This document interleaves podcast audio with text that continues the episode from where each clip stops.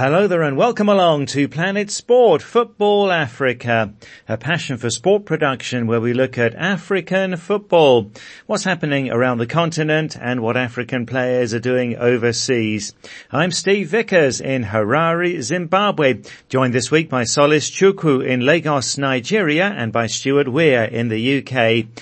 And on this week's show, we look back at a fantastic Africa Cup of Nations with the host Cote d'Ivoire winning the tournament against all the odds. We ask which teams played the best football overall. We assess the use of the VAR at the tournament and we speak to Nigeria forward Terem Moffi on finishing runners up. It's football. You, it's not fair to you. You never get what you want. So you have to understand this. That's coming up later, plus Stuart on Manchester United's improved form in the English Premier League. So the host Cote d'Ivoire are the 2023 Africa Cup of Nations champions, uh, coming from behind to beat Nigeria 2-1 in last Sunday's final in Abidjan. Uh, following the triumph, the Elephants move up 10 places in the world rankings. They're now number 39 on the official FIFA rankings. Uh, Nigeria made an even bigger move, up 14 places to 28 in the world. Angola leapt up as well, 24 places. Uh, they're number 93 and the biggest mover of all.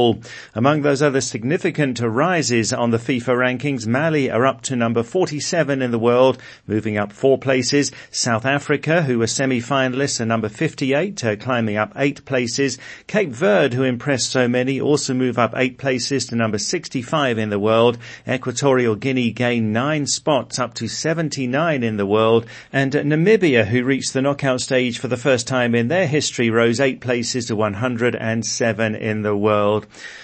Well, Cote d'Ivoire's triumph in the final rounded off four weeks of superb entertainment with uh, no doubt the most incredible story in the tournament's history as they look to be exiting the tournament with a crushing 4-0 home loss to Equatorial Guinea in their final group game, firing their French coach Jean-Louis Gasset only to scrape through later that same day as the lowest ranked of the best third place teams. Uh, then dramatic late goals uh, against Senegal and Mali saw them progressing through to the last four, where they beat the DRC. And to add to the drama, they went 1-0 down to Nigeria in the final and once again turned it around. And cancer survivor Sebastian Haller got the winning goal. There were incredible scenes of hundreds of thousands of orange-clad fans flooding the roads in Abidjan for the trophy parade on Monday. Well, African football expert Solace Chukwu joins me on the show this week from Lagos in Nigeria. Uh, Solace, what a story, what work from the interim coach Emerse Faé. Uh, what fans, you just couldn't have made it up, could you? I'll tell you what's funny, Steve. Usually when people say that, I'm always like, are you being serious right now? Because there really is no limit to human imagination when people say you can't write this script. But this AFCON, we genuinely saw situations where it would be difficult for anyone to possibly dream up. I mean, at the end of the day, we have Ivory Coast winning the Africa Cup of Nations after finishing third place in their group, finishing as literally the worst third place team in the entire group stage. From there to sacking their manager to trying to get another manager who, you know, Hervé Renard, the French FA were like, no, we're not giving him to you. To putting Emerse Faé, who had never managed a senior game in his life, to winning the AFCON. That is just the fairy tale story to end all fairy tale stories. You really really could not imagine this outcome coming the way it did. I mean, coming to the tournament, when you looked at the list of favorites, you could say, okay, um, personally, I had Egypt and you know Ivory Coast as one of you know two of the big favorites, even ahead of like Senegal and Morocco, which may come as a, as a surprise to some. But that was the way I was thinking about it going in. But when I imagined that those two teams were the favorites, I didn't think that it would play out, you know, in the way that it did. You know, this is a huge, huge deal for Ivorian fans everywhere. We saw their celebrations; they were delirious with joy, and I think the nature of the triumph itself kind of plays into that because when you've essentially been left for dead. To come back from that to such a high is just it's almost mind shattering so i can totally understand how overjoyed the Coast fans are. Congratulations to them and congratulations to them for hosting what was a tremendous tremendous afcon Uh, no doubt it was. Absolutely superb tournament and uh, arguably the best ever. Um, so how's the mood there in Nigeria, Solace? Uh, eight AFCON finals for the Super Eagles, but uh, three wins and five defeats in the final. The truth is the mood in Nigeria is very mixed. I mean, going into the tournament, not a lot of people expected Nigeria to get as far as they did. I personally pegged my expectation at the last eight, the quarterfinals. That's really what I thought would be the limit of Nigeria's ambitions in the So for them to go and surpass that to the extent that they did, reaching the final, it, it has to count as a success on some level, even though historically Nigeria shouldn't be looking at second place as, you know, something to aspire to necessarily. But based on the expectations coming into the tournament, it is a huge success. At the same time, when you get to the final of the tournament, when you get so close to it, there's inevitable disappointment. And I think some of that disappointment really is about um, the manner of the performance that Nigeria gave in that final. We we have a lot of people who really could not reconcile that performance with what had gone before. And you know, in that final, Nigeria really were just almost like sitting ducks. Um, William Troost-Ekong scored with that great header, and it just seemed like there was no ambition whatsoever to build on that or to control the game. It was really about, you know, dropping deeper, dropping deeper. And that strategy against the host nation with a full stadium always seems suicidal. So the outcome was very, um, was very disappointing in terms of how it played out for most Nigeria fans. Yeah, well, let's hear from Super Eagles forward Terem Moffi, who made a late substitute appearance in the semi-final against South Africa, converting his spot kick in the penalty shootout. He appeared too as a late sub in the final, and Moffi spoke to Planet Sport Football Africa's Oluwashina Okeleji. On an individual level, I think um, it wasn't the best, but yeah, I understand uh, my position in the team, so yeah, I thank God for the opportunity and. Um, as a group, I think we should be proud of what we've accomplished. Not a lot of people believed in us, so losing to the host nation is something we should be proud of, even if we know we wanted the gold medal and leave the trophy, but we should be proud of what we've accomplished. You did say on an individual basis because you wanted to play and everyone felt like you should get a chance to play. Did you regret coming for the AFCON even though you were not part of the original squad? I wanted to play 100%, but um, it's football. You, it's not fair to you. You never get what you want. So you have to understand this. And do I regret coming to the AFCON? Um, I would say no because, um, it's my first AFCON. Um, I have to be grateful for the opportunity. Um, and I won a silver medal too. So it goes on my CV. I have something to show to my children and unborn, um, family. So yeah. What are the positives Nigeria take away from this tournament? I mean, yeah, just um, the sheer ability to, ability to know that we are a group who look out for each other. Because I think throughout the competition, we all played for each other. We tried to um, help each other out, and yeah, I think this this should be one of the main focus in Nigeria as a team. I mean, you've talked about the positive to take away as a Nigerian, and then you look you look at this tournament. Everyone talks about oh, Nigeria had the trophy right in front of them, and they missed it. What do you think you guys should have done differently? Um, there's a lot of things we should have done differently, but I mean, tactically, I'm not the coach, so it's not my place to speak about this. But I feel like we we we should have done a lot of things differently.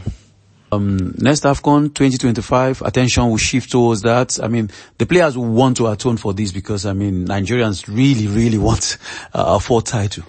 Yeah, um, I know Nigerians want the title. We want the title as well. So, yeah, we have to stay focused and see what we can achieve in Morocco.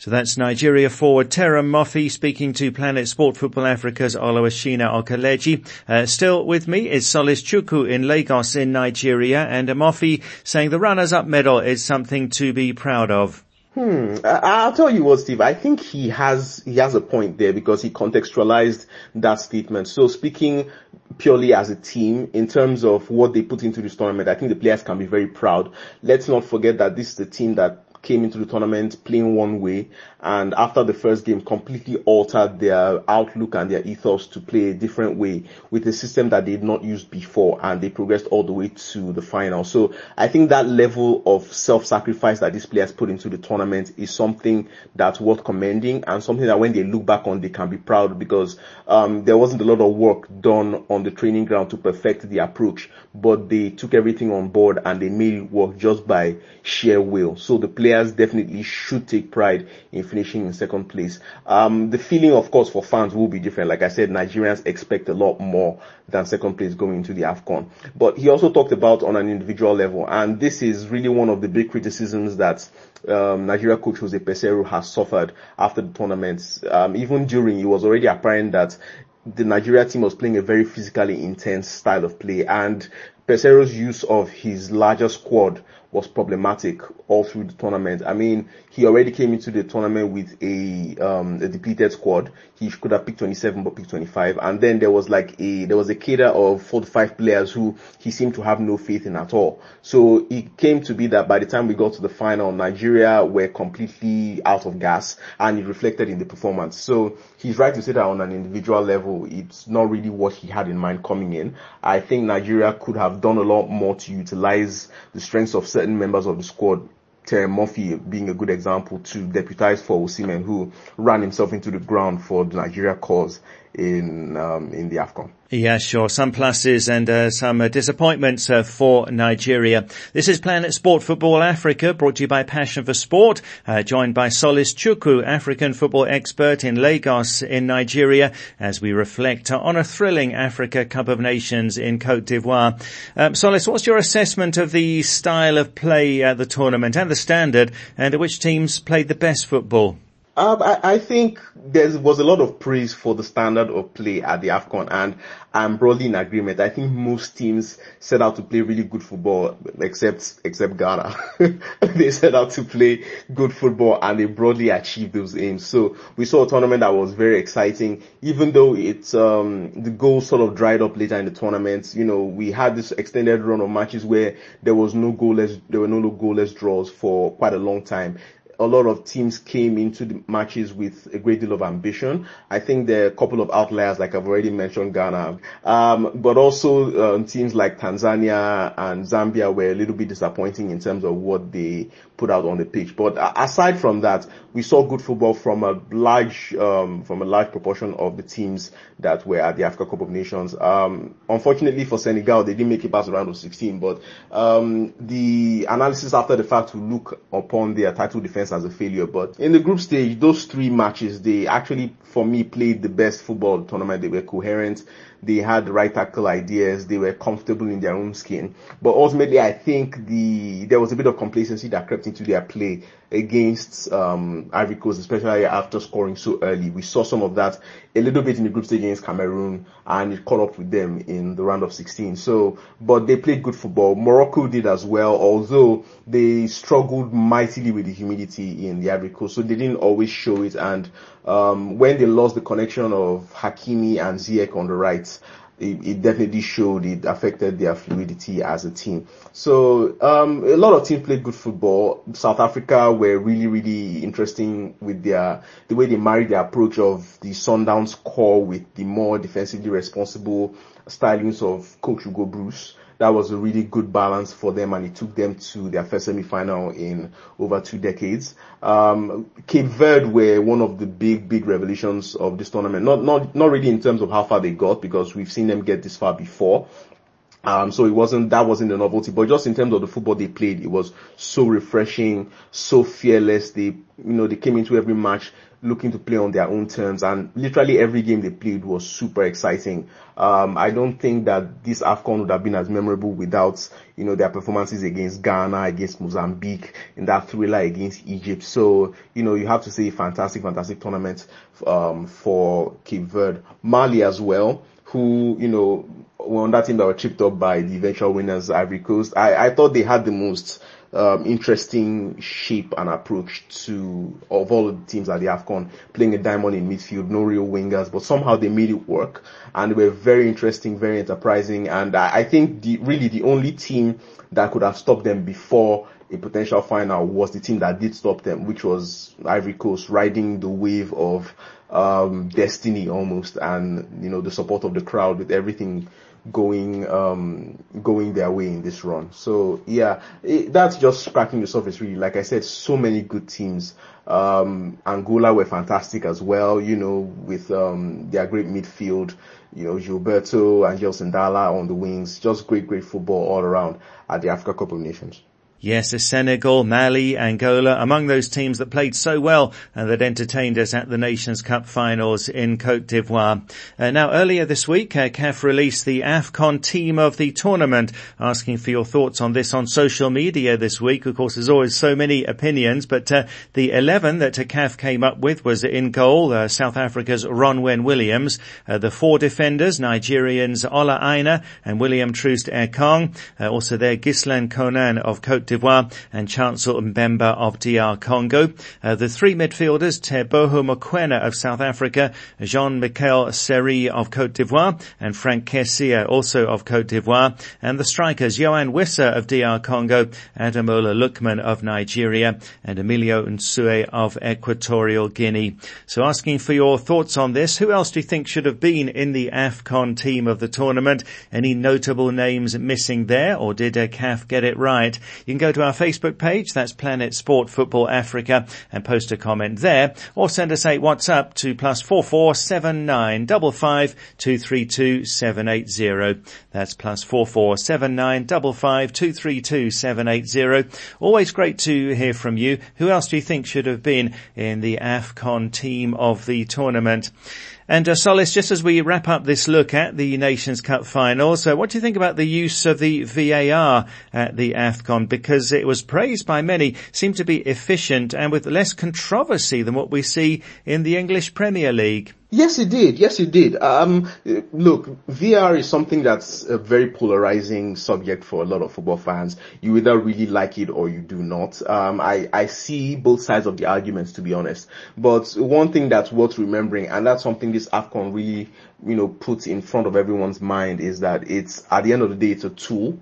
Um, it's a tool for interpretation that you know referees use to improve their decision making. That's really all VR is and is supposed to be. And we saw that at the Africa Cup of Nations, the referees were very efficient with their use of VR. Checks happened really quickly. There was no pedantry, time, you know, long-winded checks trying to almost seeming to look for what was wrong as opposed to just addressing the basic question. So uh, VR was really, really fantastic. And I think what set it apart at this AFCON, and really I think this is something that is a motif that you know you can extend to international football as a whole. I think VR is generally more effective there because um, there are less, there are fewer relationships between officials, so there's not so much of onus on people to protect their relationships with others. So there's no egos to cater to. We have situations in league football where the refereeing body is full of you know referees who are very friendly with one another who want to protect each other's egos don't want to make each other look bad. And so you have a situation where um you know they don't really intervene as they should or when it's necessary. But at afcon it seemed like all the referees were interested in was delivering quality officiating which in the best of worlds is what anyone wants. And we saw that there were egos were set aside. Everybody was determined to make sure that vr worked as it should and that it worked promptly and really the speed with which some of these decisions were reached. A lot of the time while watching on the screen, you'd be like, uh, why did this decision go this way? And then you'd see a replay and then it would be perfectly apparent, right? But there were no, you know, there was no time spent drawing visible lines on the screen, no time spent with multiple freeze frames. So it really just seemed like this was a mind-opening experience for most people. And it's a lesson that I think leagues can take whether it's something dismantling that culture of cronyism within refereeing bodies in European club football is something that can be done really quickly is a separate matter entirely. But just purely in terms of the way it was used in Ivory Coast, I think it was a lesson not just for European club football, but also for people who are opposed to VR on a fundamental level that, hey, this is not about taking the game away from you. This can actually make football better. This can improve decision making and it can be done in an efficient, quick manner. Well, the VAR certainly worked uh, really well at the Africa Cup of Nations in Cote d'Ivoire. Thanks, Solace. That's a Solace Chukwu in Lagos. So this is Planet Sport Football Africa, brought to you by Passion for Sport. Still to come, Stuart on the English Premier League and how the conversion rate for penalties has gone up this season. You can follow us on X at Planet Sport FA. You can download our app and listen to the show anytime and access past programs in our archive. To get the app, go to the Play Store or the Apple iTunes App Store and enter Planet Sport Football Africa. And our website is planetsport.tv. There's some Nations Cup blogs there. Uh, AFCON, the day of the underdog. How we can draw inspiration from the upsets at the tournament and also looking at how some of the upsets at the Nations Cup show that teamwork pays. That one's called Team Players Back Each Other and Find a Way to Win. You can find those on our website, planetsport.tv and you look for the blog section. Right, before we talk English Premier League, two other stories of note Zambia's Rachel Kundananji has become the most expensive female footballer ever. 23-year-old Kundananji has moved to Bay FC in the American National Women's Soccer League for $860,000, uh, moving from Madrid in Spain. She eclipses the previous record, which was $500,000 uh, when Keira Walsh moved from Manchester City to Barcelona ladies in 2022. Kundananji is the first African player, male or female, to break a world transfer record. As she moved to the USA after 18 months with Madrid where she scored 33 goals in 43 appearances. And Bay FC recently also signed Asisat Oshoala, the Nigerian who has a record six African Women's Footballer of the Year titles. And also the 2024 FIFA Beach Soccer World Cup is underway. It started in Dubai on Thursday, runs to the 25th of this month. There are 16 teams taking part, two African nations, that's Senegal, uh, the African champions, and Egypt, who lost 2-1 to the host, the UAE, on the opening day. Uh, Senegal finished fourth at the last edition in 2021. That was Africa's best ever performance at the Beach Soccer World Cup. Right, now let's go to our European football expert, Stuart Weir in the UK and uh, English Premier League, uh, top four all winning last weekend, Stuart. Yes, as you were at the top, uh, with Liverpool, Manchester City, Arsenal and Tottenham all winning. So that leaves Liverpool on top, two points ahead of Manchester City and Arsenal and seven points ahead of Tottenham, but Manchester City still have that game in hand. The game which raised eyebrows was West Ham at home to Arsenal.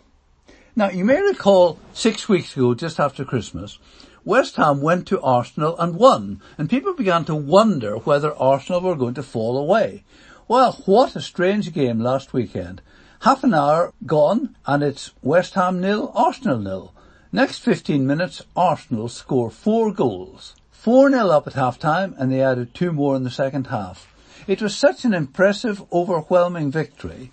Inevitably, Arsenal took the lead from a corner. We've talked about this before, how many goals Arsenal are scoring from corners. And then another of the first half goals was a header from a free kick, more or less the same as a corner. Arsenal just have so many different corner or free kick routines and an ability to put the ball in awkward positions and attack it. West Ham weren't that bad. They were just overwhelmed by Arsenal's attacking football. Yeah, very encouraging that for the Gunners fans. And uh, Manchester United uh, seem to be improving, Stuart. Well, you remember, Steve, how Aston Villa started the season with 10 unbeaten home league games. Well, the sequence has been broken since Villa have lost their last two home games to Newcastle and Manchester United. And in fact, Villa have lost home and away to Manchester United in just over a month. Remember at the end of the year, the game where Villa led 2-0 at Old Trafford at half time, only to lose 3-2.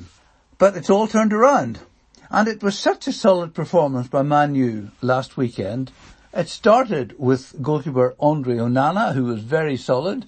The back four of Dalot, Maguire, Varane and Shaw combined well. Højlund, who didn't score in his first 14 league games, now has 5 and 5. And what about Scott McTominay?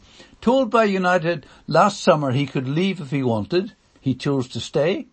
He's only had 12 league starts and 9 sub-appearances, but he's scored 7 goals in that time, and virtually all of them point-winning goals. On Sunday, he headed the winner in the 86th minute. And remember the game against Brentford, United losing going into stoppage time, only for McTominay to score two stoppage time goals for the win.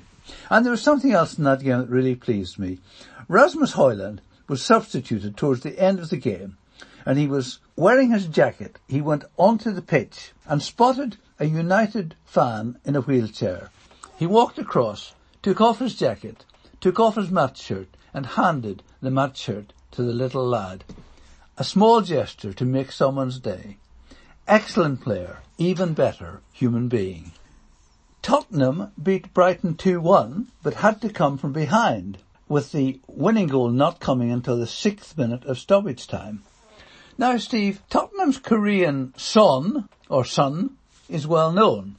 But there were other sons involved in the winning goal last weekend, with Maddison passing to Richarlison on to Son before Johnson scored the goal. How about that? And in a contest of teams just above the relegation, Brentford won 2-0 at Wolves. And guess what? Ivan Toney scored again. Luton Town stayed just out of the relegation battle, but they lost to Sheffield United. And that was despite United manager Chris Wilder's rant that all the 50-50 decisions are going against Sheffield United. And then there was Liverpool beating Burnley 3-1 with all four goals being headers. That, Steve, has not happened for nine years. And uh, going back to Arsenal, Bukayo Saka scored a penalty.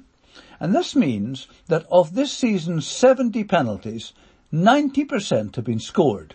In previous years, the scoring rate has been between 71 and 84%.